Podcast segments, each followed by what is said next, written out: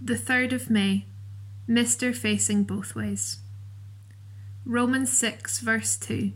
How can we who died to sin still live in it?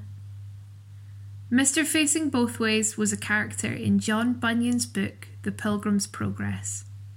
He lived in a city called Fair Speech. Many people like to be like Mr. Facing Both Ways, and perhaps we are often like them too. We want to be known as a Christian, and yet we want to keep one foot in the world as well.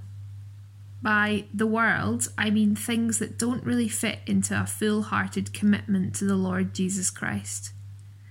Mr. Facing Both Ways and people like him talk the talk, but they don't walk the walk.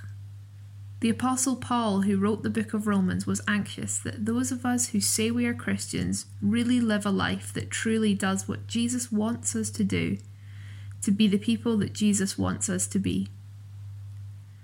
Notice how the Apostle Paul shows us just how absurd it must look when a person who has been saved by the grace of God and has had his or her sins forgiven and washed away goes back to doing the same old sinful things again.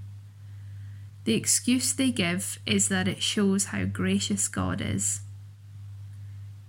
How can we who died to sin through Jesus' death still live in sin? That was Paul's question, and Paul's answer is that we cannot honestly do that. We have to walk in the new life that Jesus has given us.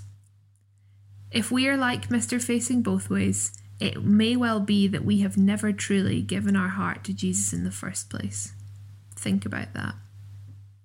And a prayer Dear Lord, take my life and let it be consecrated, Lord, to Thee. Amen.